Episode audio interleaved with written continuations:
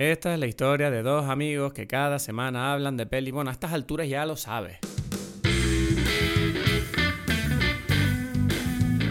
Dime peli. Dime peli. ¡Woo! Dime peli.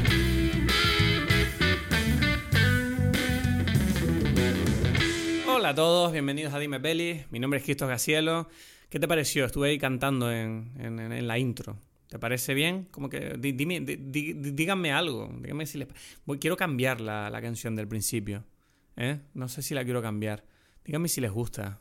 Igual deberíamos hacer algo cantado, ¿sabes? Así que ace- acepto eh, algún tipo de feedback para eso. Quiero inspirarme. En breve vamos a conectar con Edgar Aponte desde Berlín. Yo estoy aquí en Tenerife, como siempre.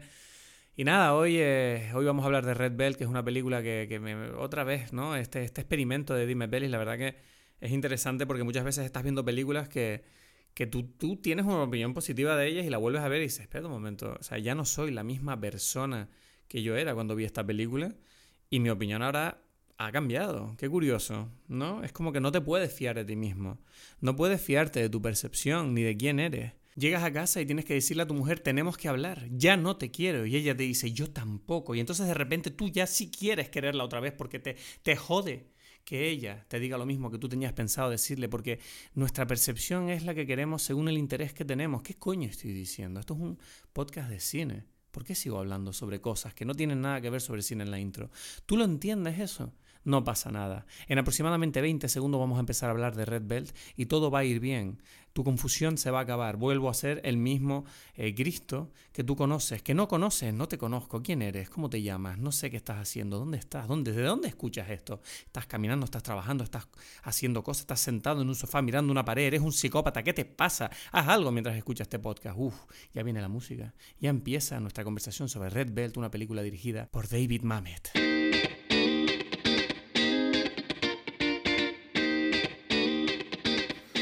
El episodio Red Bell, que bueno, yo ya estoy casi borracho, Cristo, yo no sé.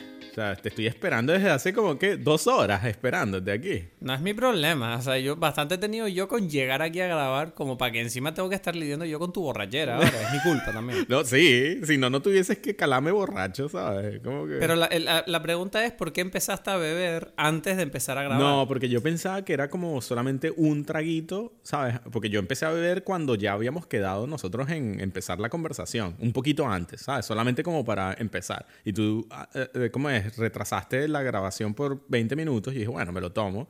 Y después como dije, bueno, cuando ya nos acercamos al otro, puedo servirme el, el trago efectivo del, del, del podcast. Y es como que no, otros 20 minutos. Es como que, bueno, me tomé otro, ¿sabes? Entonces voy por el tercero, el cuarto, ya no sé, ¿sabes? Bueno, tú lo que necesitas es, no es que yo llegue al podcast, lo que tú necesitas es una intervención, Quizás. ¿sabes? O sea, tienes un problema, ¿sabes? ¿Qué, qué mierda es? Bueno, porque ¿Qué es eso de, es que me- el- bueno, pues me tomo otra entonces? No, porque empecé a tomarme Me la- tomo aquí un limoncito. empecé ahí como decir, bueno, hay que tomar unas fotos, unas fotos bonitas para el podcast y bueno, y ahí uno... Sí, ya te, ya te emocionaste sacándole la foto a la bebida. Y dijiste, bueno, es que este, este no está bien para la foto. Voy a hacerme otro. Vamos a hacer otro. sí. El siguiente ya estará mejor para la foto. No, este tampoco. Vamos a hacer otro Sí, más. el primero estaba feo para la foto, exacto. Ese es No, que antes, antes de empezar a grabar me has dicho y dices, ay, qué pena que no empezamos a sacar las fotos antes porque yo tenía unas bebidas espectaculares. Y yo, bueno, es que la culpa es tuya. Tú eres el que estaba haciendo toda esa cosa sin decirme. O sea, yo no sé. Tú solo me decías, yo estoy bebiendo aquí una cosa. Y yo, es como, ¿qué? ¿Me tengo que preocupar yo ahora de eso? Encima que se me ocurrió decírtelo después de treinta y tantos episodios. Claro. Ay, Dios. Claro, es que esto era para mí, Un día, este- un día te meto un puñete. Es que esto era para mí, era una inspiración mía. Yo, yo después es como que, bueno, dije, bueno, quizás a la gente le interesa, pero no era mi, mi, mi idea original.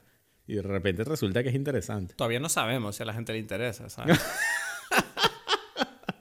Es verdad, es verdad. Pero, pero a mí me parece un detalle tierno y bonito y que creo que tiene que formar parte de la, eh, del, del- del mundo de Dime Peli. Exacto, sí. Que, mm, bueno, hoy vamos a hablar de Red Belt, pero no tengo nada yo que comentar, eh, excepto que el mundo parece que se está, se está yendo a la mierda, ¿no? O sea, estoy como... Estoy un poco... Hoy... Mira que yo soy un- y trato de ser optimista, pero hoy, uff, me, me dio fuerte el... el ¿Tuviste el, el capítulo que dijo Sam Harris, él solo, sobre police brutality y el tema de Black Lives Matter? Eh, no, lo, no lo he escuchado completo, es que estoy un poquito... Es que, es que... No, yo no lo he escuchado, no lo he terminado tampoco, pero ya lo que he oído es como... ah, me, ha, me ha como desolado porque habla mucho de- del tema este que, que yo vivo muy de cerca, ¿no? Porque trabajo con redes sociales y él dice cómo las redes sociales son un experimento social al que todos nos hemos apuntado y no sabemos muy bien cuál va a ser el resultado de este experimento, pero de momento no pinta bien. Porque como que lo- en los últimos 10 años que llevan las redes sociales entre nosotros, ¿sabes? Él, él dice que las redes sociales han cambiado la forma en que la gente piensa y cambia la forma en la que la gente percibe el mundo. Y además dice que lo ha cambiado para mal, ¿sabes? Como que la gente ya no acepta diálogo. La gente tiene sus ideas fijas, tanto de un bando como de otro, ¿sabes? Y es como que cada día, o sea, te tienes a redes como Facebook que se han siempre vanagloriado de, no, esto no, se inventó para conectar el mundo. Y es como, no, o sea, habéis hecho exactamente lo contrario. Habéis creado un sistema de, de opinión que es completamente... eh, no, no puede ser más divisivo, permitiendo a la gente controlar lo que consume y cómo lo consume. Y, y ahora, claro, estamos...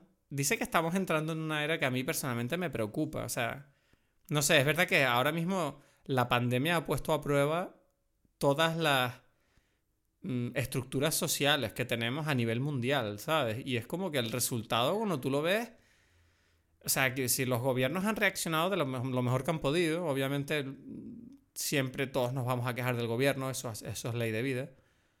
Pero dice que el problema no son los gobiernos, sino más bien cómo los ciudadanos están eh, cada día más contrarios a seguir normas.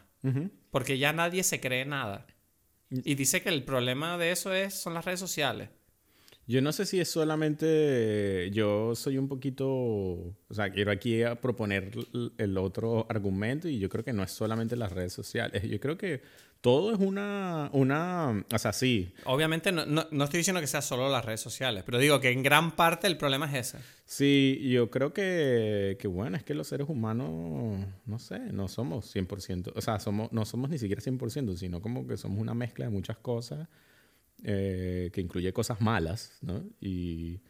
Sí. Y, y ya, y a veces nos cuesta querer aceptar esa parte. Como que la vemos, pero la vemos como que mucho en, en el ojo del otro. Y, y no, no, no hacemos como que una labor de conciencia. De, conciencia también es una palabra que no me gusta en, en este momento, pero de, no sé, de, de ser un poquito más crítico con, con, con, las ideas de uno también, ¿no?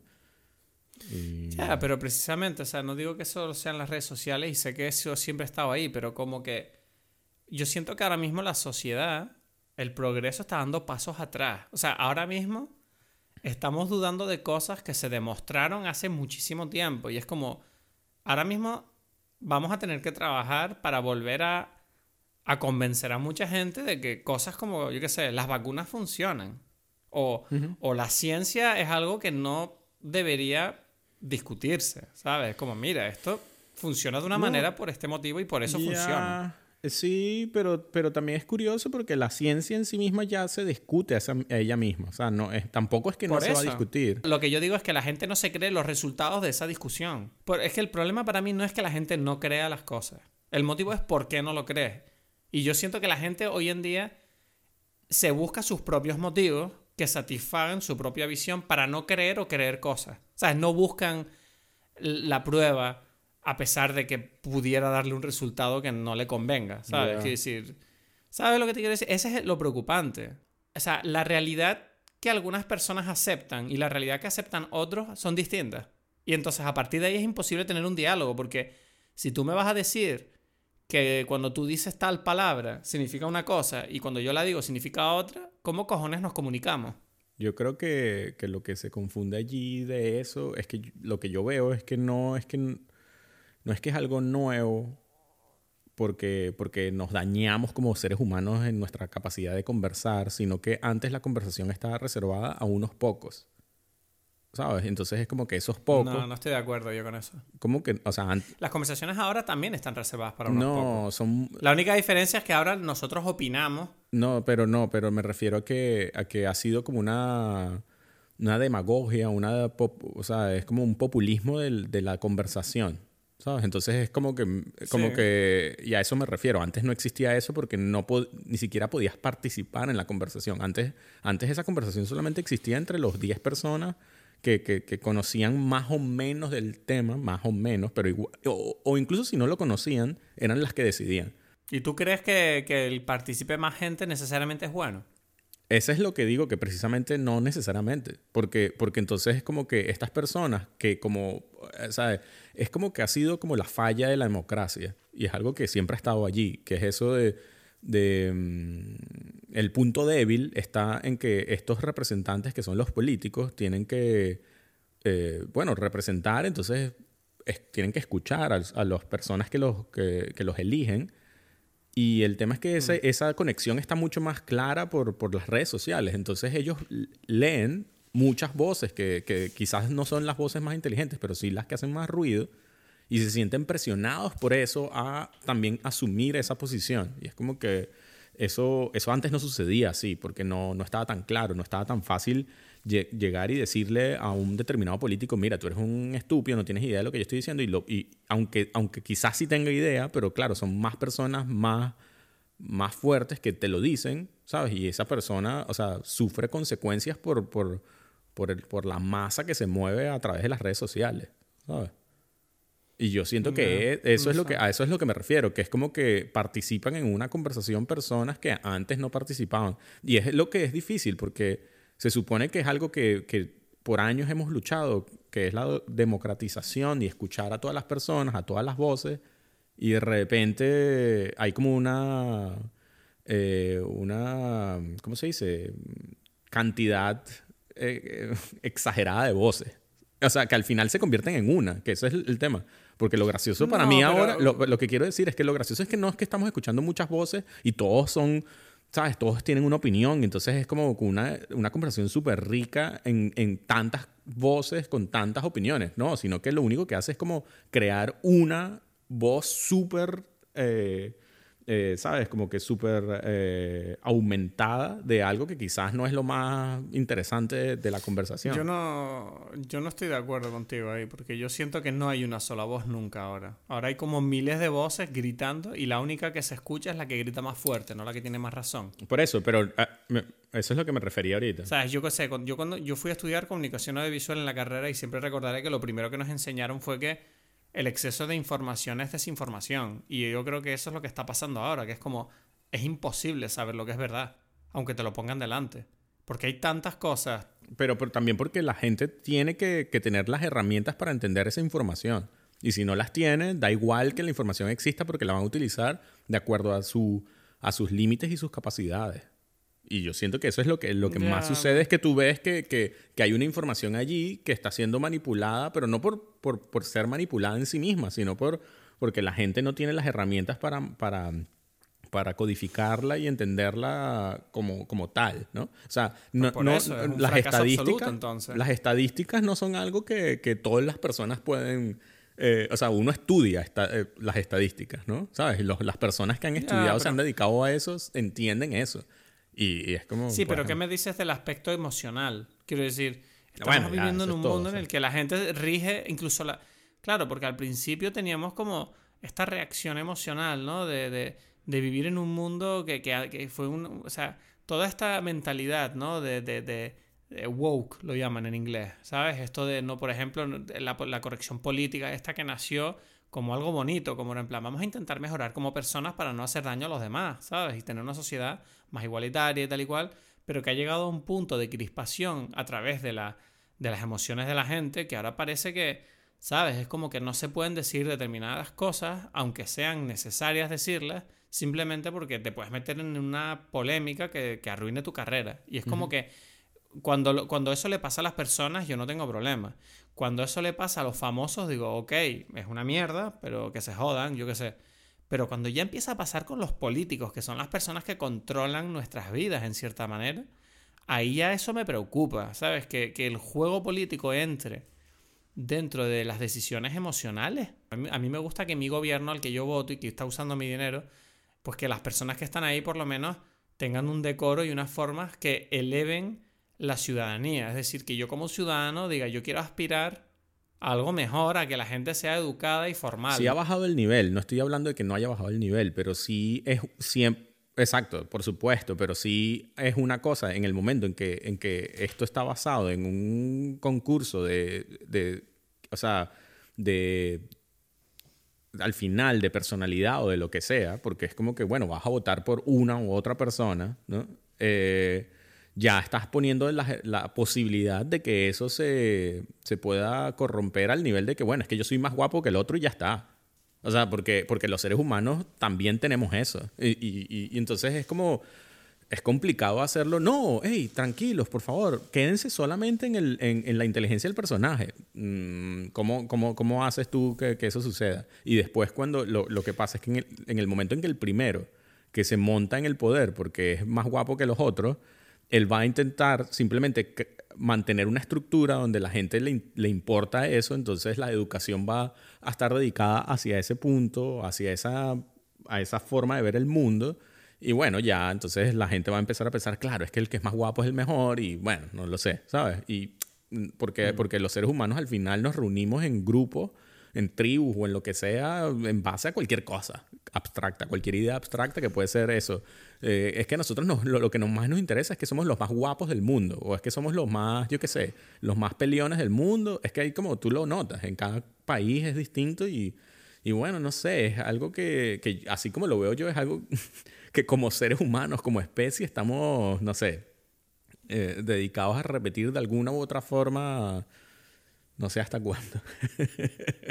Así no sé. El ser humano se corrompe. Se corrompe con demasiada facilidad, que además es una cosa que ocurre en la película de hoy.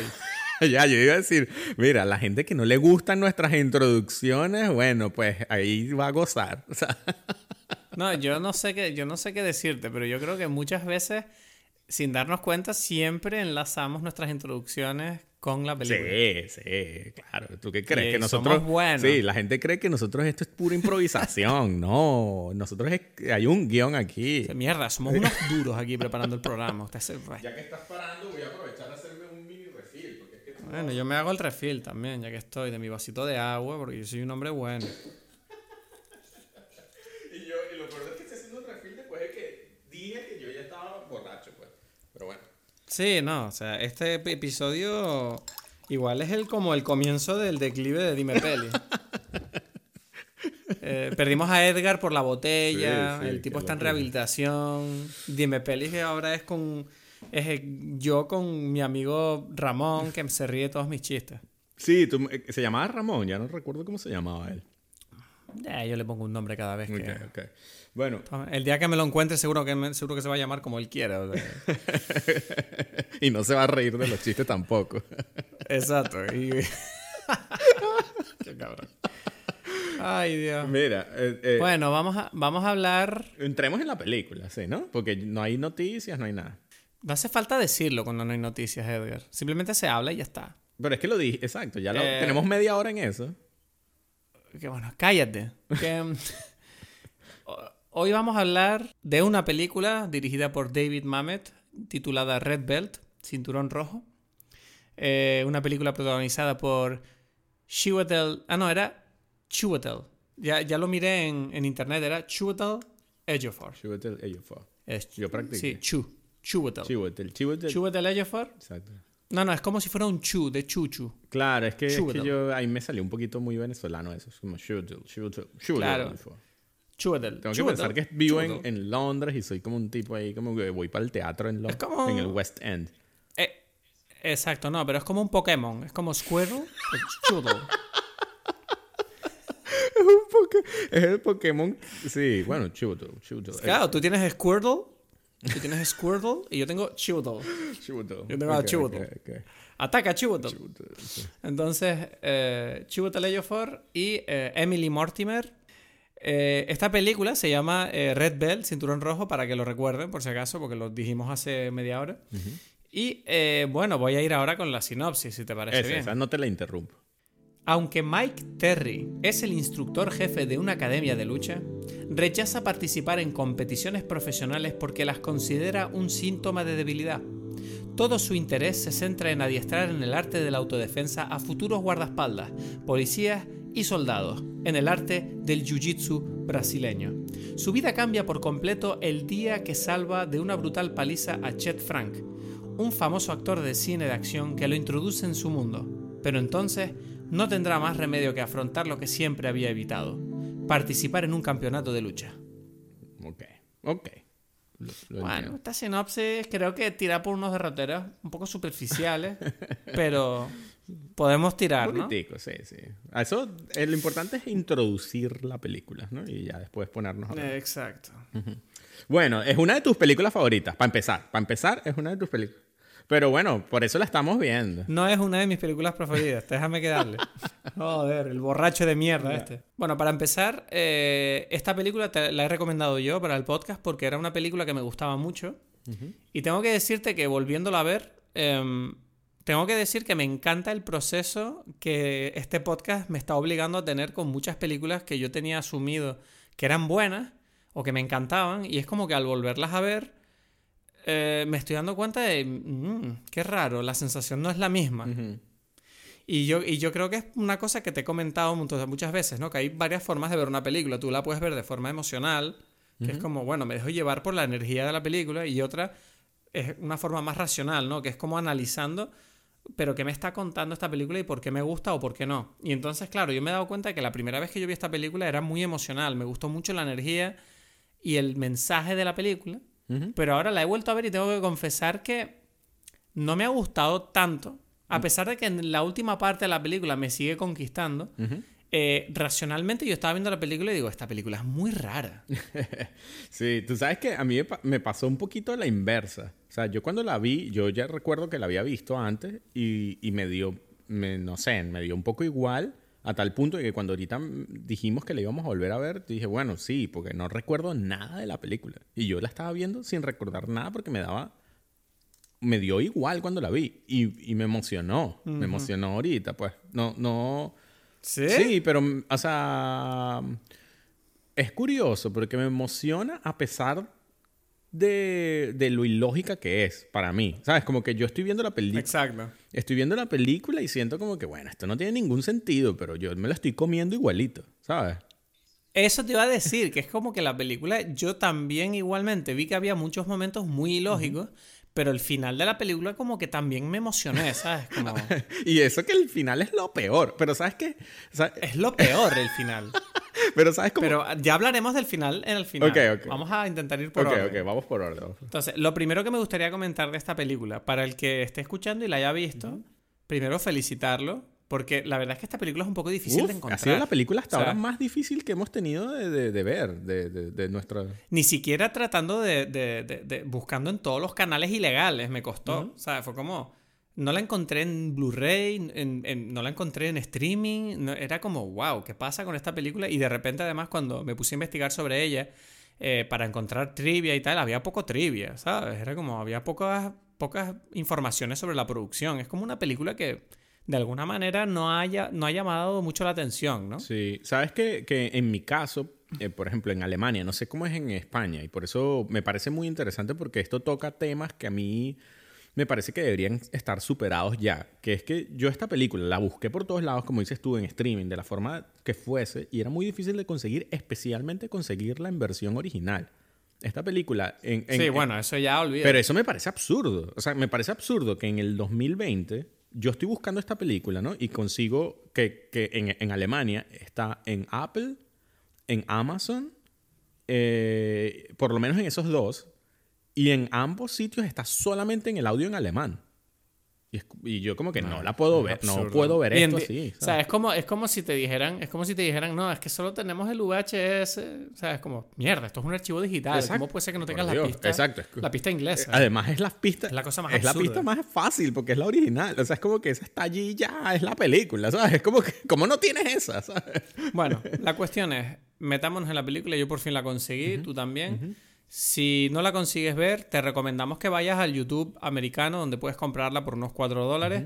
Lo primero de esta película que me apetece reseñar, estamos ante una película que habla eh, sobre la honestidad, sobre la lealtad y sobre eh, cómo un hombre quiere defender eh, el honor y, la, y, la, pureza de, de, no solo del arte, de las artes marciales, sino yo creo que también de las personas ante un mundo que parece que cada día está más corrupto y solo piensa en el beneficio propio, ¿no? Yo, yo la forma en que lo veo, eh, o sea, sí, eh, hay siempre esa idea de que las artes marciales promueven una idea de honor que, que, excede el ambiente de la lucha y de la pelea, ¿no? Es como que, no, esto es un estilo de vida que tú tienes que asumir en todos los aspectos de tu vida.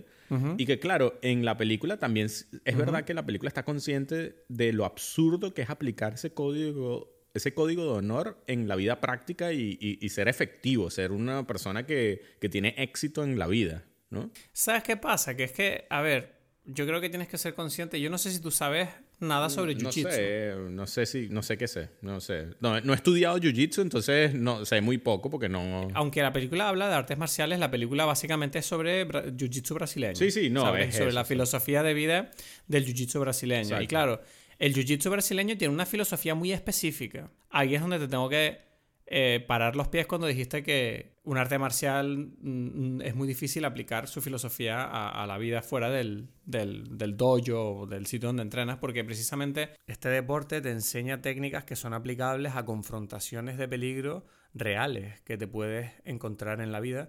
Y además mm, creo que es un deporte que tiene un componente psicológico muy poderoso porque eh, enseña a los que los practican a tener una humildad y una capacidad de enfrentarse a la frustración que yo creo que es muy difícil que no se te quede eh, cuando terminas de entrenar, ¿sabes? Quiero decir, es algo que yo creo que moldea a las personas de una manera em, especialmente fuerte, ¿sabes? No digo que no haya otros deportes, pero creo que en este es ineludible el hecho de que este no es un deporte que tú practiques y cuando sales a la calle eres la misma persona. Eh, si tú de verdad practicas este deporte, yo creo que de alguna manera hay un cambio en ti, ¿sabes? Tiene que haberlo, si lo estás haciendo bien.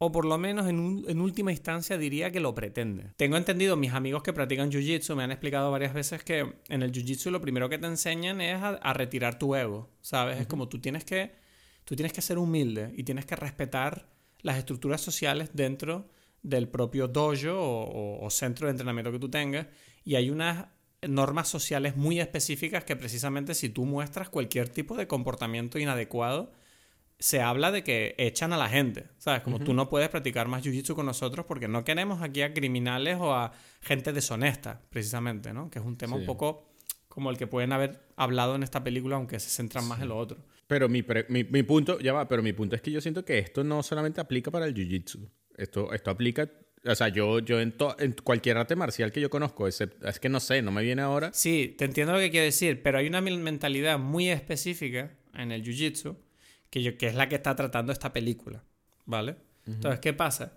Que yo creo que, obviamente, eh, ¿por qué han elegido este tema? O sea, eh, al parecer el director, que es David Mamet, practica jiu-jitsu desde hace unos años y no sé si es bueno o malo, me da igual, pero está claro que él quiere explorar un poco ese concepto, ¿no? La idea de un tipo que es, que es obviamente pues, un, gran conocedor de este arte, un gran defensor, un instructor, una persona que se dedica a impartir eh, esto entre sus alumnos, y eh, cómo esta filosofía eh, pues le, pone conflictos todo el rato precisamente por, por cómo avanza el mundo, ¿no? Como que esta, esta tradición muchas veces plantea unos conflictos morales que no siempre son fáciles de resolver. A pesar de que esta película está celebrando el jiu-jitsu, yo siento que se le nota demasiado a la película, sobre todo al principio. Te está intentando decir todo el rato que el jiu-jitsu es muy necesario. Y lo está haciendo mal. ¿Sabes? Porque, porque, claro, yo siempre que he oído hablar a alguien que sabe de jiu-jitsu, siempre te están hablando sobre cómo en la vida tú como persona te puedes enfrentar a situaciones de peligro, ¿no? Y cómo si tú sabes jiu-jitsu, puedes aprender a controlar, eh, a analizar esas situaciones, verlas venir y controlarlas en, el caso de que se produzcan, ¿sabes? Y saber encontrar la solución que mejor te convenga a ti, incluyendo huir, ¿sabes? Entonces, ¿qué pasa? Que yo siento que la película está todo el rato como exagerando el peligro al que se enfrentan los personajes como para justificar el uso de, bueno, aquí hay que hacer artes marciales entonces. O aquí hay que enseñar a esta persona a hacer artes marciales. Y te voy a poner un ejemplo me pareció muy loca la escena inicial cuando Emily Mortimer entra en el dojo. Ah, es que no sé. Ok, ¿quieren? Tú ves ahí, ¿no? Al personaje de Mike que está explicando un poco la filosofía de, de- del jiu-jitsu y es como que tú te estás metiendo en la película y es como, uh, qué guay, ¿no? Qué, qué- qué original, porque además es un arte marcial que no es tan espectacular como otros que hayas podido ver, como el karate, el kung fu, etcétera, sino es un, es un deporte que es básicamente, pues, eh, forcejeo, ¿sabes? Es wrestling, no sé cómo se Sí, dice en es, español. como- es, muy, es muy feo de ver el jiu-jitsu, ¿sabes? Es como muy, Sí. sí, no, solamente para alguien que está entendido en la materia tiene como una emoción, pero para el que no, es una gente ahí abrazada por, por 10 minutos hasta que alguien dice que... Sí, que no apretándose, abrazándose. Están abrazados así y de repente como que ya, no aguanto más. Es como que, ¿qué pasó? ¿No te gustó el abrazo de este? No sé. Lo interesante del Jiu-Jitsu es que es un arte marcial que, que funciona muy bien eh, en, en defensa personal precisamente porque son situaciones que todo el mundo puede vivir. Es decir, que alguien te agarre por detrás es, una, es la cosa más natural que le sale a cualquier persona que no sepa pelear o, o agarrarte de la camiseta o, o tocarte el hombro o intentar cogerte por la cabeza, ¿sabes? En cambio, tú ves el karate o el kung fu, todas estas cosas como tú imaginas en su máxima expresión y, y- y ese tipo de, de deportes o de, o de artes marciales implican unas normas o, o un- una situación demasiado determinada para poder, a- ¿sabes?, practicarlo Sí, con sí. la máxima efectividad. No sé si me explico. Pero exacto, no es, no es visual, pues eso es lo que quería Pero me estoy desviando. La cuestión es, tú estás viendo esta película y entonces te introducen el jiu-jitsu, tú ves que le está explicando un poco la filosofía, ¿no? Y estás viendo obviamente que el personaje de Mike Terry es un tipo un poco intenso. Eh, y, y claro, tú ves que sus alumnos, se nota que él tiene una relación como muy paternal con ellos, muy cercana, ¿sabes? Hay una relación muy intensa, ¿sabes? Casi personal. Y, claro, me, me llama muchísimo la atención cuando surge el primer conflicto, que es la llegada de Emily Mortimer a- al dojo porque ha producido un accidente. Esta tipa de verdad es un huracán al principio de la película. Se dedica a romper coches y luego a romper un cristal con una pistola. Y yo, ¿pero qué le pasa a esta mujer? Obviamente tiene un problema. Pero una parte de mí no podía dejar de pensar que yo creo que el parte de la culpa la tienen ellos. Porque es muy raro como cuando ella entra en el dojo, eh, el Mike, en vez de preguntar, hola, ¿qué tal? ¿Qué necesita? El tipo se pone a decirle, venga, entra para adentro. Y se pone a hablarle directamente. Y es como que los personajes todo el rato. No sé, a ti no te pasaba como que notabas como que los personajes estaban todo el rato como en esa secuencia de Casablanca donde todo el rato todos están hablando con unos con otros. Em, sí, sí. O Había todo el rato como unas conversaciones pre- preestablecidas entre ellos, como eh, tú no entiendes, tal, oye tú, ¿a dónde vas? ¿Por qué te pones esa cosa en los hombros? Ven aquí, te voy a enseñar por qué no, eso es una mierda, te voy a explicar. Y el otro tipo deja la pistola y entonces entra ella y él le empieza a decir, entra para adentro, entra. Y la tipa está como medio nerviosa y no sabe qué está pasando. Y el tipo llega por detrás y como que se, está muy cerca de ella, el tipo que es el policía. Y la tipa se asusta. Y yo, digo, yo entiendo que la tipa se asuste. Y la tipa coge la pistola, que nos, eso ya es más raro, y encima dispara. eso es, todo eso es rarísimo. Y yo dije, pero ¿por qué disparó? Quiero decir, o sea, toda esa secuencia que pasa tan rápida es muy rara. O sea, es como... Y ahí es donde yo siento como que, ok, la película obviamente lo que nos está diciendo aquí es como esta tipa tiene un problema, esta tipa no reacciona bien ante cualquier tipo de amenaza. Y, y ok, pero me pareció que la forma era como, no sé, yo en vez de yo sentir, mierda, ha pasado algo, yo pensaba, ¿qué coño ha pasado? ¿Sabes? Sí. Entonces ya, y, yo no recordaba esa secuencia tan ilógica cuando la vi la primera vez. Sí, yo creo que, que pasan varias cosas allí en esta, en esta película. Y este es el primer momento donde yo siento em, lo que yo considero que es lo que- el, la- el estilo de la película, que es como uno o lo compra o no lo compra, que es el de una obra de teatro. ¿no? Y David Mamet es en principio conocido más bien como un dramaturgo, como un escritor de obras de teatro, que como un director de cine. Cineasta. Exacto. Entonces, yo, yo, yo esta película yo la veo muy teatral y, y- y por eso, como dices tú, los personajes están hablando de una forma que no es normal, ¿no? O sea, a, a pesar de que en- en- prácticamente en ninguna película es así, pero, pero digamos que hay como unos códigos de naturalidad en el cine que, que uno compra y que en esta película son mucho más exagerados porque están mucho más relacionados con el estilo de, o el código de teatro que el de cine, ¿sabes? No sé si eso es lo que... Sí. ¿Sabes? Es como que los diálogos son así y esa situación donde ella tiene esa pistola ahí a la mano y, y, y, la dispara porque no tiene seguro. Ni, toda esa situación es una situación que quizás en una obra de teatro tiene sentido, pero en una, en una película es como, esto es muy absurdo. ¿Sabes? Que un policía... Pero ¿por qué no tenía seguro la película? ¿Por qué no tenía seguro la pistola? No, y además, ¿qué, clase de negligencia de policía, o sea, del, del, del, del agente de policía es esa de poner una pistola allí? O sea, es que, es, que no tiene, es que no tiene ningún sentido. Un policía no lo hace, ¿sabes? Y claro, y, y, todo esto suena a ser muy tiquismiquis con, el, con ese tema. Y, y es lo que yo digo. O sea, eh, por eso yo estoy un poquito en conflicto al, al hablarlo esto, porque es verdad que yo mientras lo veía yo lo pensaba, pero la emoción de la película me, me, superaba. Yo decía, me da igual, me da igual que esto no tenga sentido. Pero sí es verdad. No, es que para mí, claro, yo creo que lo que me llama la atención es que la primera vez que vi la película, recuerdo que yo. La película se sostiene porque supuestamente tú tienes que estar seducido por el carisma de este protagonista, ¿no? Que es como un tipo muy honorable y muy bueno en lo suyo. Y claro, a mí me encanta eh, Chiwetel Ejiofor. Me parece un actorazo y me encanta él como, como físicamente, la, la, presencia que tiene. Y su personaje en un principio recuerdo que me encantaba. Creo como, mira este tipo que está intentando hacer el bien y como nadie le deja o todo el mundo le está puteando. Pero en esta ocasión, yo sentí, y, y, ya cuando avancemos en la película te, te lo digo, pero sentí como que la primera cosa que me llama la atención es como, ¿qué pasa con este tipo, Mike Terry?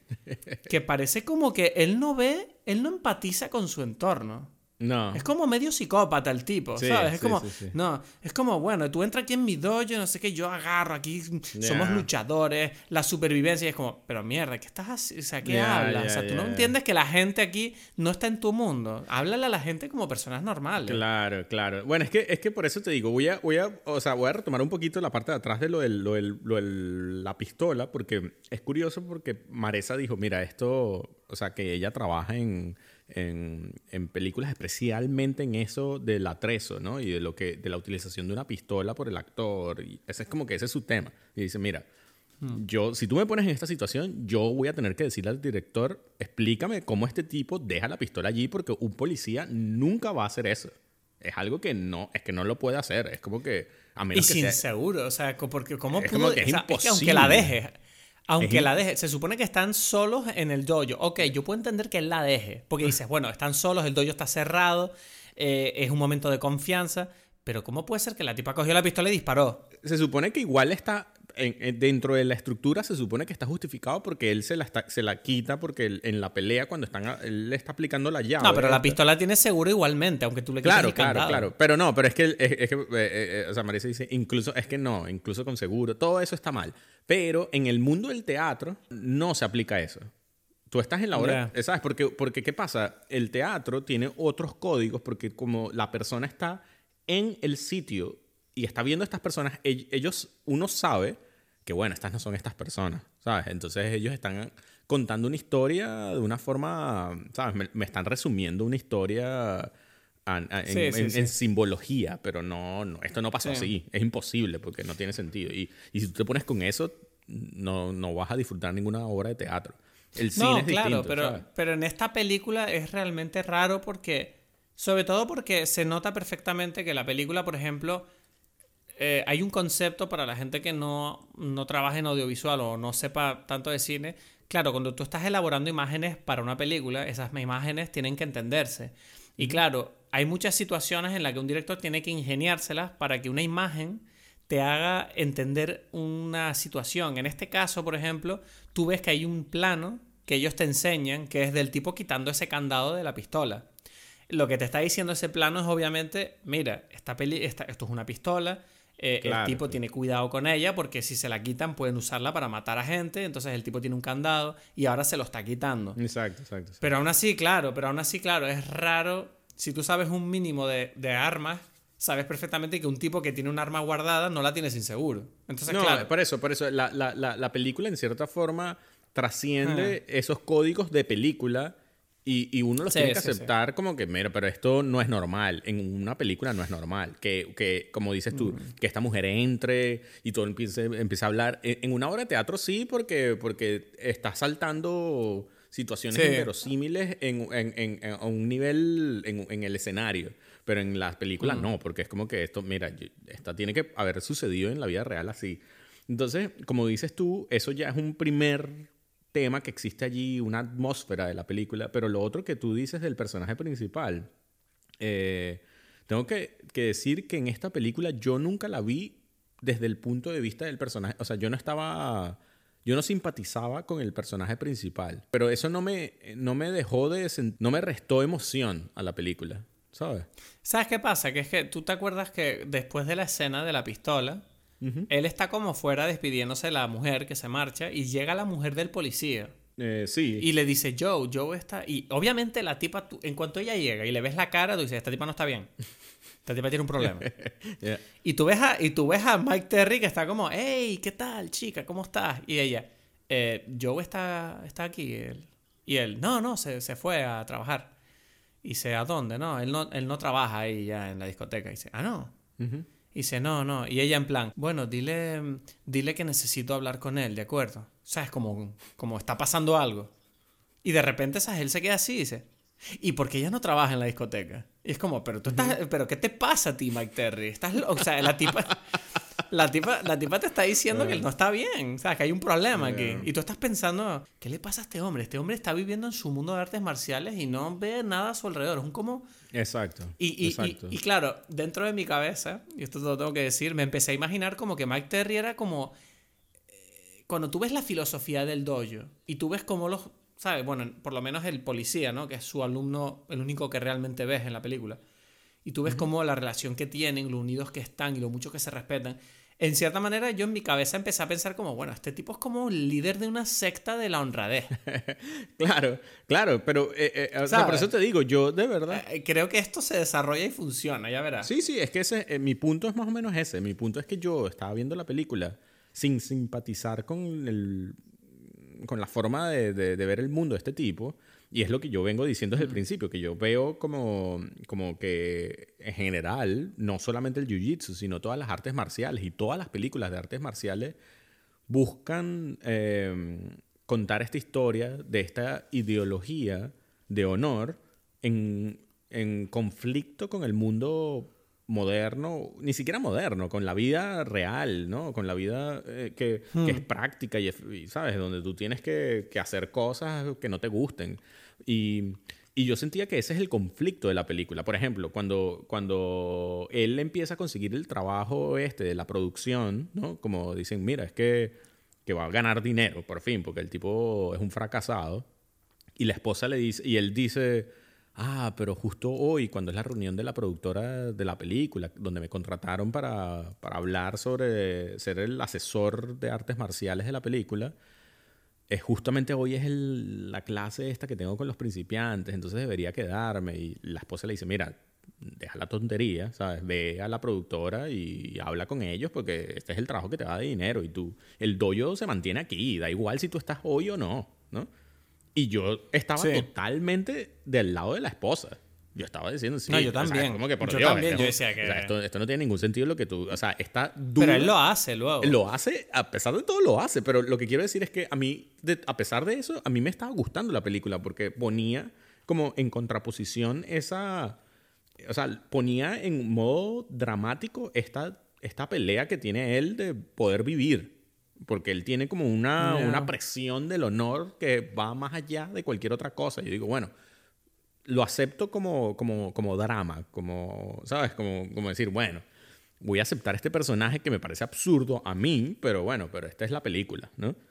Y, y yo estaba emocionado con eso, pues, ¿sabes? Sí, o sea, lo que tú dices, precisamente has nombrado lo de, lo de que le contratan para la productora. Y claro, a mí, yo me quiero detener eh, primero en cómo él consigue ese trabajo.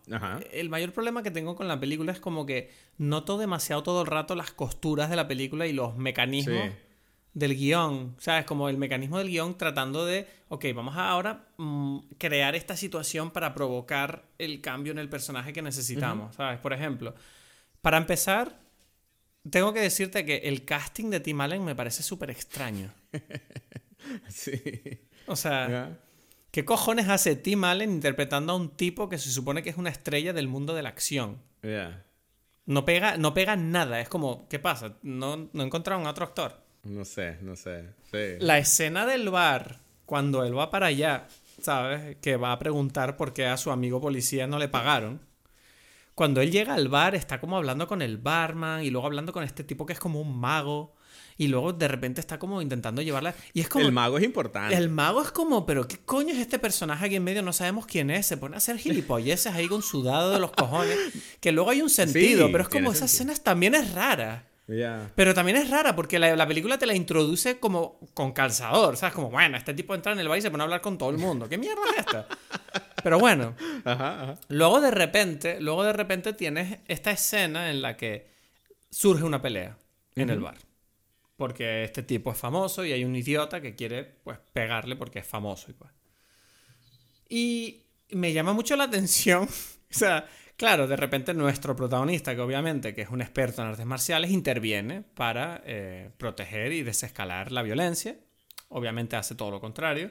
La pelea de bar, primero, ocurre sin motivo. O sea, no hay ningún motivo real. Es como, bueno, aquí este tipo va a pelearse con este, quiere pegarle, no se sabe por qué. Y luego, cuando el protagonista interviene, de repente la escalada de la violencia sube a unos niveles que es como de repente él inmoviliza a uno y aparece otro con un cuchillo, sin motivo. Sí. y yo decía, ¿pero esto qué es?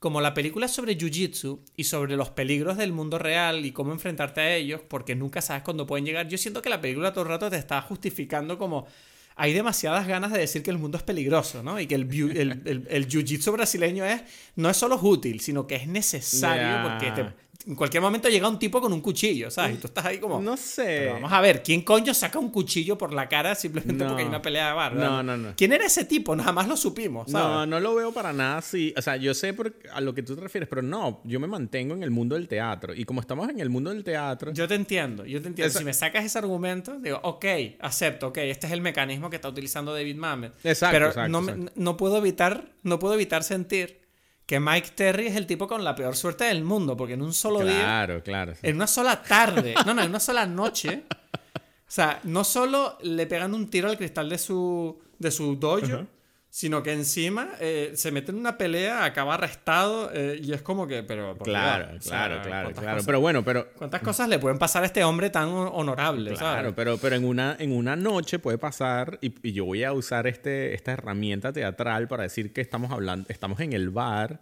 en el bar brasilero este, donde este tipo pelea. Que además es Es, brasilero, sí, brasile- sí, es sí. un bar brasilero donde este tipo pelea para, para yo decir cuál es la bebida que yo estoy tomando. ¿no? Porque no lo hemos hablado. Es verdad, no te he preguntado tu bebida. Otra vez se nos ha ido la bola. Edgar, ¿qué coño estás bebiendo? Subnormal. No, bueno, exacto. Bueno, la bebida no es tan importante, ¿no? Pero es. eh, yo conseguí. O sea, bueno, obviamente es una película brasil. O sea, bueno, no es brasilera la película, pero el tema es brasilero. Es el jiu-jitsu brasilero, es lo. O brasileño. No sé cuál es el verdadero adjetivo de esto. Pero bueno. eh, entonces tiene que ser una bebida brasileña. Y la cachaza es como la bebida tradicional de Brasil, el aguardiente de caña, cachaza. Y dije, bueno, hay que hacer una, tengo que hacer una bebida con esto. En el bar este, el personaje Tim Allen pide una caipiriña, ¿no? Y dije, bueno, la caipiriña debería ser, pero dije, no, quizás hay algo más especial. Y conseguí que hay un cóctel de, que se llama Royce, basado en el, en el peleador más famoso de Jiu-Jitsu brasileño, eh, Royce Gracie.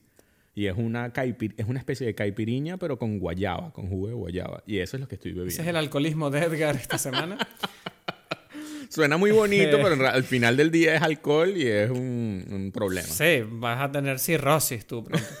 Que, mm, Bueno, pero Entonces, claro, estábamos en el bar. Exacto. Entonces, volvamos al bar. eh, como te decía, eh, parece que este hombre, Mike Terry, tiene mucha mala suerte. Pero sí, parece ser también que la película en cierta manera le dice, bueno, estás haciendo buenas acciones y ahí es donde él obtiene esta oportunidad de trabajar en esta producción y además la tipa luego viene y le, le paga el cristal y es como que, bueno, parece como que las buenas acciones le dan buen karma al principio, sí, ¿no? todo, todo va como, como a bien.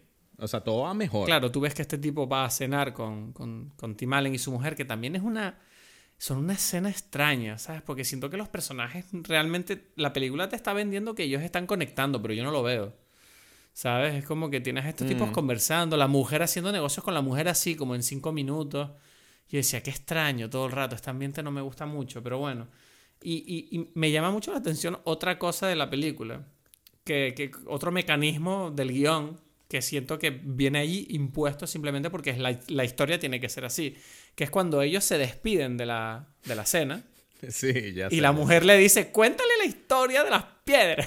Y es como, Yeah. ¿qué cojones? ¿A qué cojones viene que él cuente la puta historia de las piedras antes de ser por la puerta? Además, que es una historia que no tiene ningún interés. O sea, es como, no, es que es una cosa, hay dos, una piedra negra y dos blancas, y cuando tú coges la negra, pues te atan el cuerpo y te peleas. Y es como, ok, váyase de mi casa, señor, por favor. Sí, sí. Es como, no sé, es como, ¿eso qué fue? ¿Sabes? Eso es como, bueno, es que así es como se entera el malo de cómo se hacen las competiciones estas de mierda. Te voy a decir que hay, o sea, otra vez, por un lado, yo, yo acepto todo esto en, un- en unos códigos teatrales, ¿no? Ya lo dije, pero hay otra cosa que yo siento que está sucediendo a lo largo de la película y es mi, mi forma de entender cómo David Mamet utiliza eh, estas herramientas que estoy diciendo, que hemos dicho los dos, eh, que son como muy artificiosas de construir un drama en la película, con el, en el guion.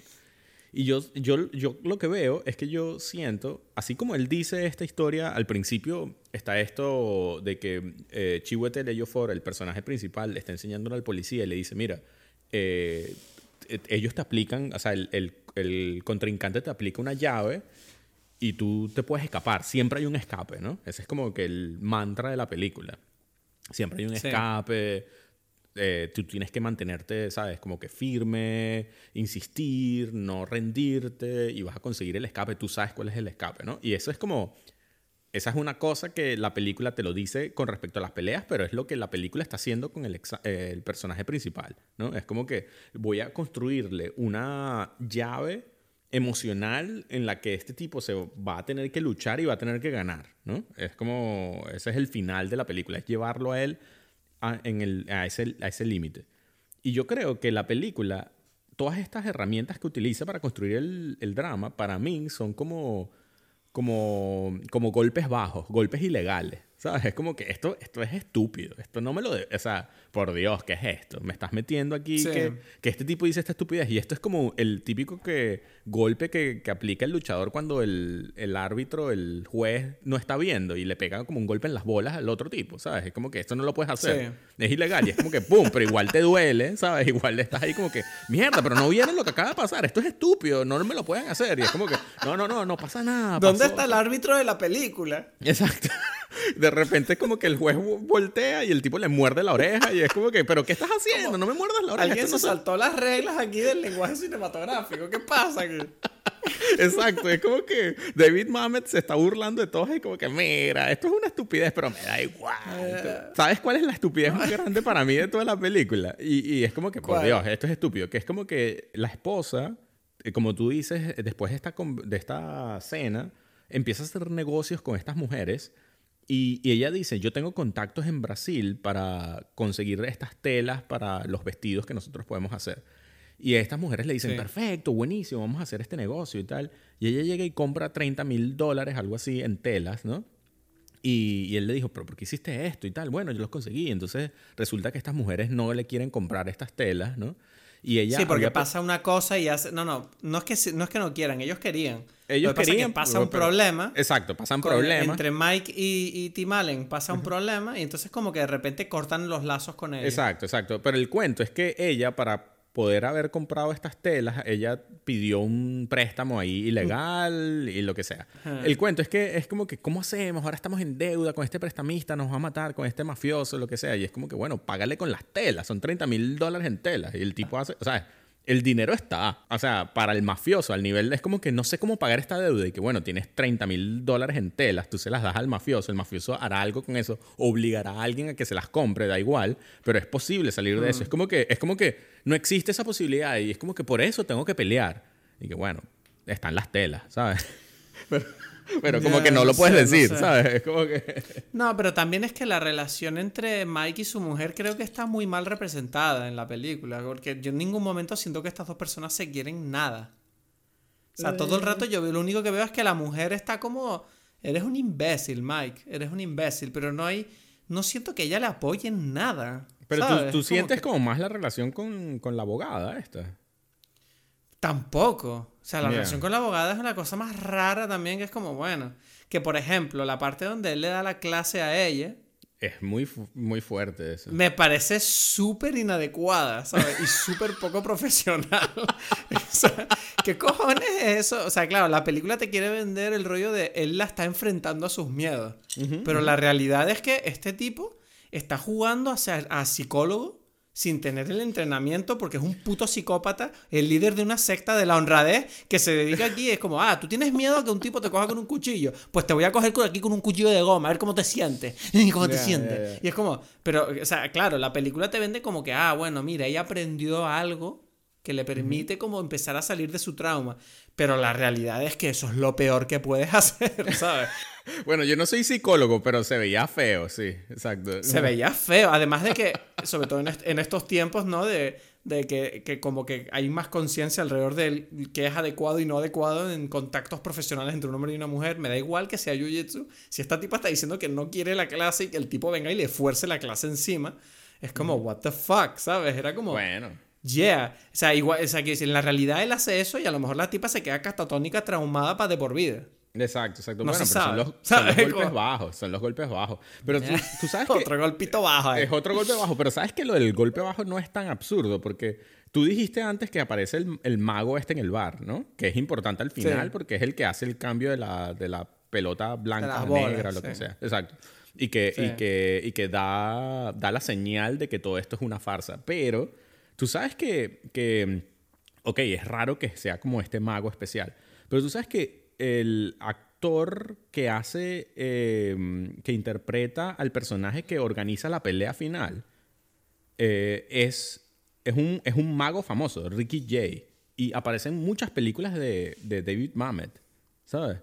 Pero, pero ¿cuál es? No me queda claro. ¿Cuál es el que organiza? El, El que el- organ- el el- señor gordo barbudo. El gordo barbudo, exacto. El de la barba gris.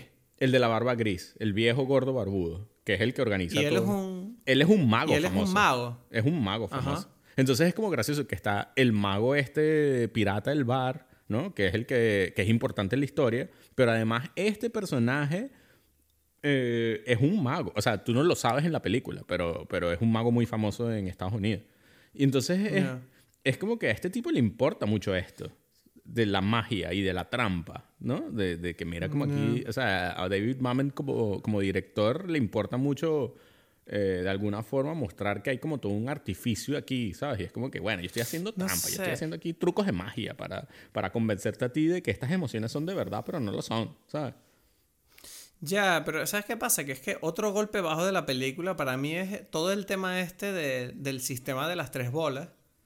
Se supone que en la película te dicen como que es una ideona que te cagas para hacer peleas, ¿no? Como qué interesante porque se aprenden cosas de alguna manera, pero a nivel competitivo me parece una estupidez absoluta, porque ¿quién coño quiere ver una película en la que uno de los dos luchadores está en desventaja? Bueno, pero O sea, así ¿qué son coño? todas las películas, ¿no? No, pero me, enti- pero me refiero a que supuestamente ellos te venden que en la película este nuevo formato de pelea es interesantísimo y todo el mundo quiere verlo y es como yo creo que no, o sea, porque alguien quiere ver quién es más fuerte. O sea, tú ves que en la pelea primera donde los tipos se pelean y el tipo tiene el brazo atado, el tipo que tiene el brazo atado pierde. Obviamente te lo hacen heroico, mostrando que el tipo con el brazo atado más o menos puso una buena pelea, ¿sabes? Pero en realidad es como, si tú usas la lógica y el raciocinio, en la realidad tú haces eso y es como, bueno, perdió el del brazo atado, obvio. O sea, qué estupidez. No, O sea, se ¿Cómo no va a perder? Claro, pero se supone que en el mundo de la película es como que eso no importa, según, porque ¿En el mundo de la película o en el mundo del jiu-jitsu? en el mundo de la película, en la forma en que te lo vende Mike Terry al no comenzar sé. la película, es que eso no, que eso no influye. No importa. Exacto. Lo que pasa es que la película, como te está utilizando todos estos golpes bajos, se supone que tú en ese momento, tú, o sea, e- e- ese tipo pierde solamente para decir, uff, qué difícil, ¿no? Porque se supone que tú antes estabas convencido de que podía ganar igual. ¿Entiendes? Eh, Es como para ponerte lo difícil después cuando, cuando le toca al protagonista, que lo gracioso de todo es que no le toca. Es como que el protagonista no le toca amarrarse porque no hay pelea después al final, que es lo absurdo de todo. que eso, que eso, eso es súper duro, pero... O sea, Es súper vol- duro. volvamos... Antes de, antes de entrar en la parte final de la película, hay una parte donde me tengo que detener, que es... eh, el hecho de, bueno, para empezar, cómo todo parece que va bien, ¿no? Para ellos cuando conocen a Tim Allen, volvamos un poco a cuando se conocen y ellos empiezan a hacer negocios con ellos, él le mete la película, la mujer empieza a hacer los trajes. Y de repente pasa este tema del reloj, que él le regala un reloj cuando le invita a cenar. Y, y, como Mike Terry es gilipollas, como siempre, y tiene problemas de dinero, pero quiere ayudar a, a su amigo, el policía, que no ha cobrado por el trabajo en el que le enchufó, y le da el reloj a él para que se lleve el dinero y ese reloj resulta ser un reloj robado que, le meten problemas al policía y, pierde, y le suspenden de trabajo y sueldo por estar, por, por, eso, porque no es normal que un policía acabe con un reloj robado en sus manos, ¿no? Y entonces, ¿qué pasa? Que es como que em, pasa la gran tragedia, que es como que el policía se suicida. Sí, se, se suicida por este tema y, y la escena donde se descubre el suicidio es otra locura y lógica que yo decía, pero ¿qué está pasando aquí? O sea, para empezar tienes por un lado al tipo muerto, ¿ok? Tienes a Mike, que ha llegado ahí para ver la escena que ha, ocurrido, y tienes a la mujer, que la mujer es un personaje que la película no nos ha explicado muy bien qué, qué puta relación tiene con él, porque al principio de la película ella aparece diciéndole tengo que hablar con Joe. Y, y no sabes ni por qué, en realidad, no sabes si están separados eh, no sé, si viven juntos, pues porque no se lo dice? Vete para casa y se lo dice. No sé, ¿qué, qué es eso? Eh, y luego ella, eh, ella va a hablar con Mike delante de su marido muerto, que está todavía ahí caliente, supuestamente. Y la tipa solo le habla de dinero, de que no tiene la pensión, de que no va a poder pagar su casa, de cómo voy a vivir yo ahora, de que no tengo dinero, dónde está mi dinero, todo rato el dinero. Y yo decía, pero vamos a ver, se supone que tu marido está, se acaba de suicidar y tú solo estás pensando en tu dinero. O sea, y, claro, tú ves a Mike delante que está con esta cara de un poco como de comprensión. O sea, yo siento que él entiende por qué Joe se suicida. Porque él es el mm. líder de esta secta de la honradez y supuestamente Joe se ha suicidado porque la deshonra que él ha traído al dojo a través de este error que él ha cometido al intentar vender el reloj que le dio su propio maestro, es, la deshonra es tal que él, él tenía que, hacerse el arakiri, en este caso, pegarse un tiro en la cabeza, pero es un arakiri, ¿sabes? Es como me tengo que suicidar, he perdido el honor, ¿sabes? Y es como, ¿pero qué cojones pasa con esta gente? O sea, yo estaba muy tenso. Sí, Entonces, claro, no sé, o sea, era como todo el rato como, no sé, me pareció como un poco raro todo. Como, y además porque... Y luego Joe, ¿sabes? Porque te suicidas, Joe. Que tampoco... Ok, te suspendieron de empleo y sueldo. Bueno, no sé. Eh, eh, eh, siempre hay una salida. Te lo enseñó tu maestro, ¿sabes? Ya, pero él era, el alumno fallido de, este, de este maestro. O sea, otra vez, yo, yo lo entiendo todo... Yo lo entiendo todo a nivel de concepto. Y es algo que es raro. O sea, por eso te digo, o sea yo disfruté la película porque yo no, no me detuve en, en, en, ponerme a pensar estas cosas que obviamente están mal. O sea, a nivel lógico. No sé, a mí me llamaron mucho la atención esta vez. Sí, y, y entiendo por qué. O sea, no, no, no, te juzgo por eso. Porque, porque están allí y es lo que te digo. Son como cosas que yo en todo momento veía y decía, pero esto me, estás, me lo estás poniendo difícil, ¿sabes? Como que, pero, porque, porque, porque es ilógico pero igual estaba como montado en la, en, el, en la ola de la emoción y yo dije, bueno, voy a seguir en esta ola a pesar de que estoy viendo todas estas razones por las cuales esto no tiene ningún sentido, ¿no?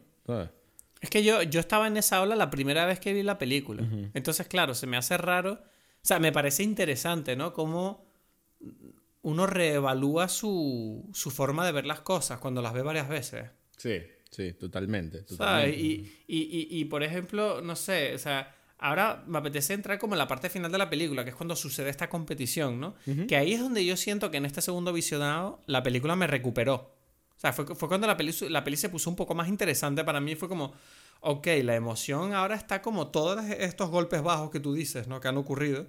Siento como que en cierta manera se están uniendo todos en un final que que en cierta manera me conmueve, a pesar de que sé los errores, pero me conmueve mucho em, el combate final de él luchando con este tipo.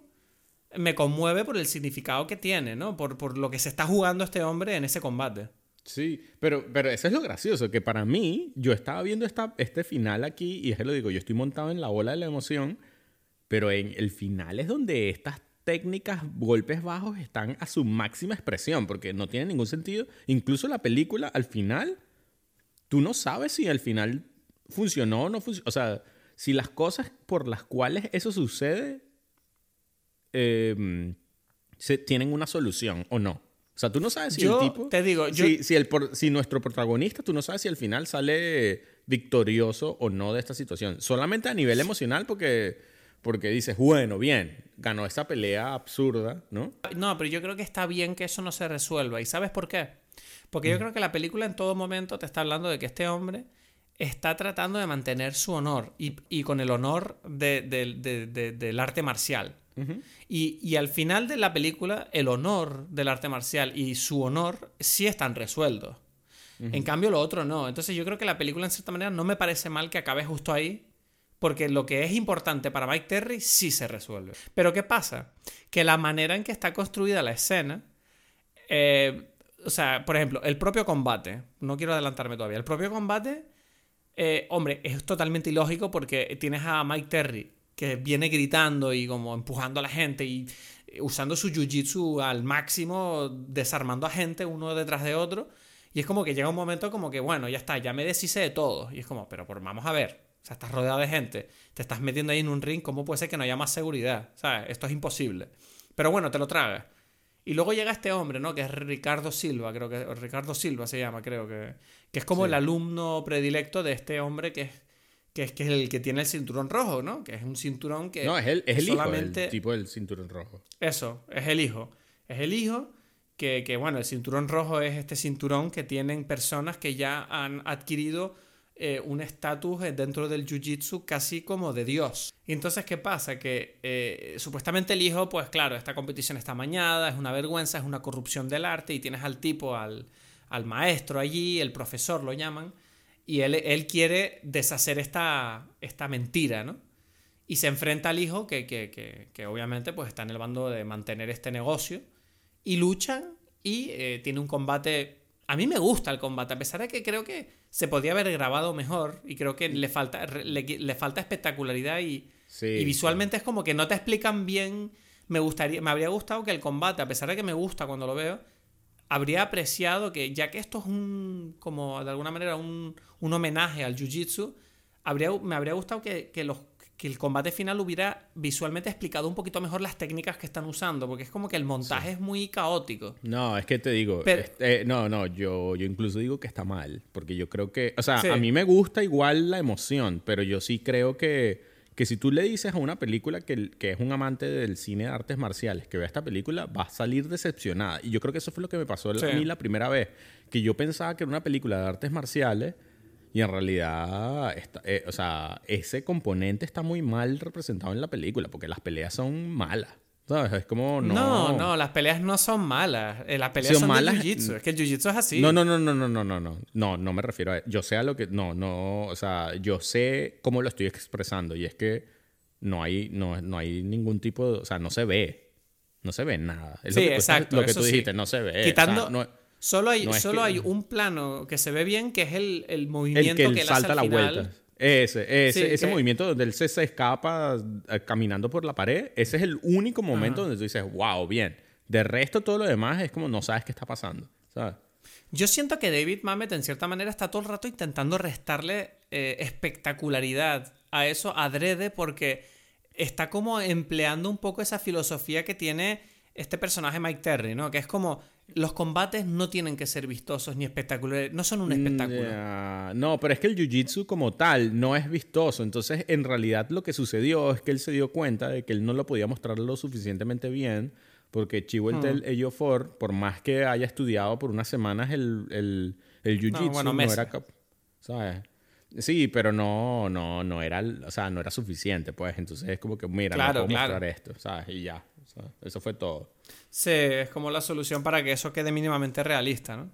Exacto, exacto. Pero exacto, ¿qué pasa? Que cuando acaba el combate, para mí, o sea, cuando acaba el combate es el gran problema que tengo. Que es como, ok, ¿qué coño pasa? A partir de que cuando acaba el combate es como que la película por completo abandona cualquier resquicio de realidad y de, y de lógica.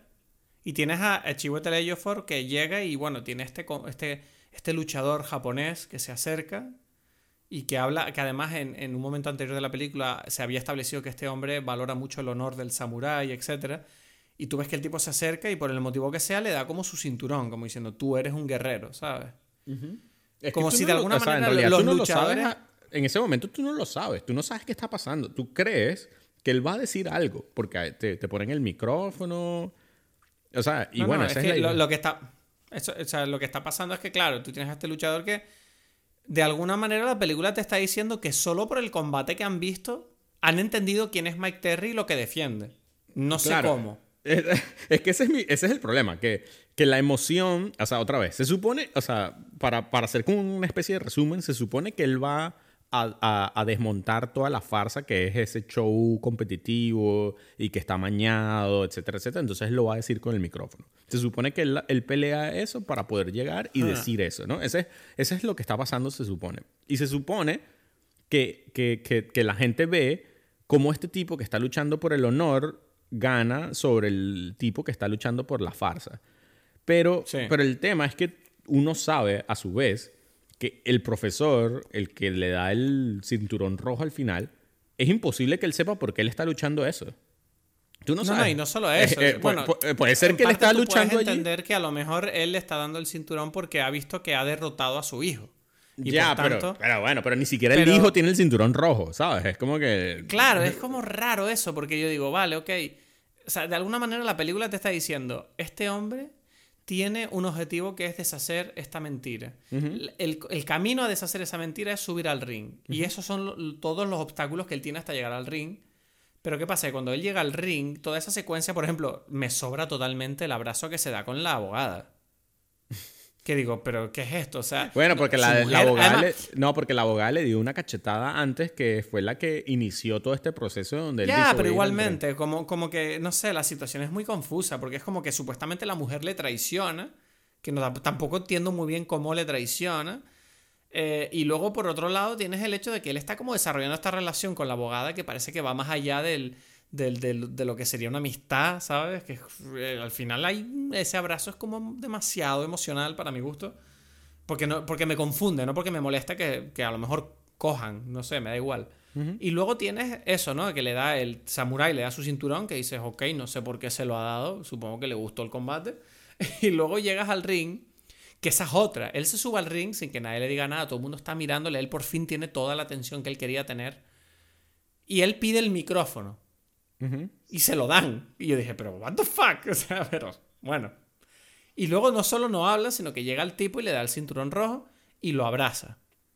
Y yo decía, wow, me jode porque me gusta, pero no lo entiendo. ¿Sabes? Decir, O no sea, hablo, ni si, es que No, ni va. hablan. Yo sí lo entiendo. O sea, yo lo entiendo, pero estoy de acuerdo en, en que no está explicado, pero para nada. Y que puede ser que no lo entiendas. Yo lo entiendo porque lo que significa, o sea, es, es que el profesor vio que él, o sea, eso de que él eh, desmontó la farsa y que todo este, toda esta competición es un chiste, que no, no, no tiene ningún honor. Y esto es un tipo que está peleando por el honor y él se lo entrega el cinturón rojo porque él defendió el honor de, la, de, de este arte marcial frente a toda la farsa de, del marketing, de todas estas cosas. Yo, yo, esa es la idea.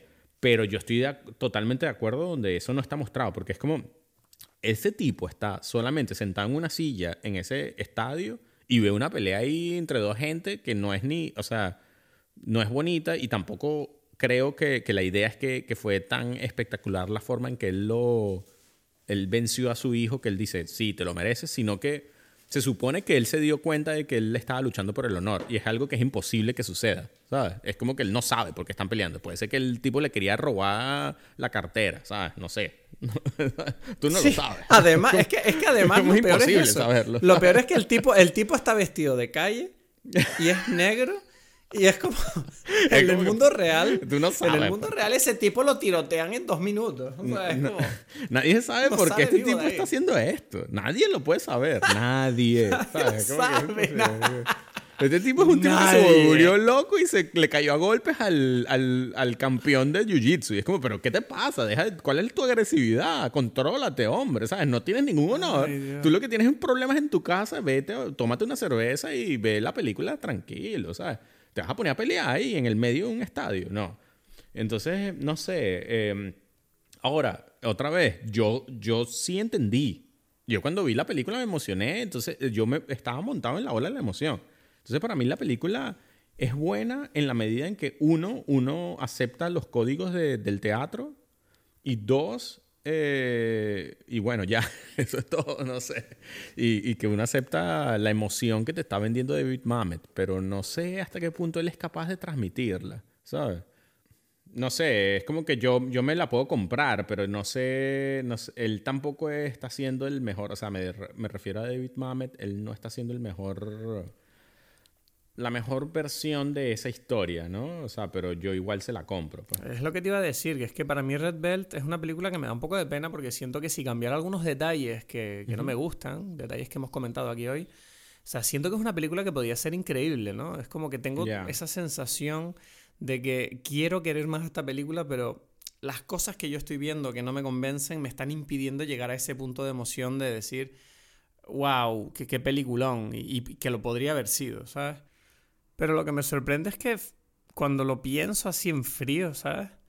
Me di cuenta que al final del día esta película me sigue gustando a pesar de todo, ¿sabes? Quiero decir, no sé muy bien qué es lo que me atrae esta película. No sé si es el personaje principal, ¿no? Esta filosofía de un tipo que sabe enfrentarse al peligro y tiene tan, tanto conocimiento, ¿no? Y estas, estas, ¿cómo diría yo? Estas enseñanzas para enfrentarse a la vida y a los conflictos y a los peligros que uno se encuentra, que en cierta manera, a pesar de todo, pues me siguen seduciendo y hay una parte de mí que al final de la película sigue teniendo esa emoción. Yo creo que lo que te sucede es que, que, que te gusta el mago. Algo así. No, no el mago, sino como el truco. ¿Sabes? Es como que yo siento que hay como unos trucos de magia y tú dices, mira, ya, a mí no me gusta la magia, yo sé que es mentira, yo sé que no es que tú cambiaste la... O sea, yo sé que hay como un truco que quizás no lo estoy viendo, pero sé que está sucediendo. Pero igual tú dices, oye, pero me emocionó, pues aplaudí al final del día, ¿sabes? A pesar de que me parece una estupidez la magia. Algo así es lo que yo veo. ¿sabes? Es como que, sí, tú, tú estás viendo todas las cosas, pero tú dices, oye, pero el honor de este personaje me gusta. Y es como que, bueno, eso lo sabes independientemente de la película o no. ¿Sabes? Es como que es algo que, que en lo que tú sientes eh, una, una, con lo que tú inviertes una emoción particular y independientemente de la película o no. Y bueno, tú dices que la película más o menos lo tiene, pero bueno, lo tiene, pero, pero tiene muchas otras cosas también. Yeah. es que yo, yo, siento que tengo como una relación de amor tóxico con esta película porque es como que, como que no me gusta, pero, pero la quiero igualmente, ¿sabes? ¿Sabes que Creo que es la primera vez que tenemos una película que es, que es de tu se supone favoritas que termina me gustándome más a mí me que a robaste a la novia. Bueno, ese ha sido el episodio de esta semana. Espero que lo hayas disfrutado. No tenemos recomendaciones este, esta semana, no tenemos mucho que recomendar, así que preferimos callarnos. Recuerda que puedes seguirnos en redes sociales, arroba dime en Twitter, en Instagram. Y recuerda también que podemos volver a vernos aquí eh, la semana que viene en, Dime Peli. qué, qué mal me ha salido esta despedida.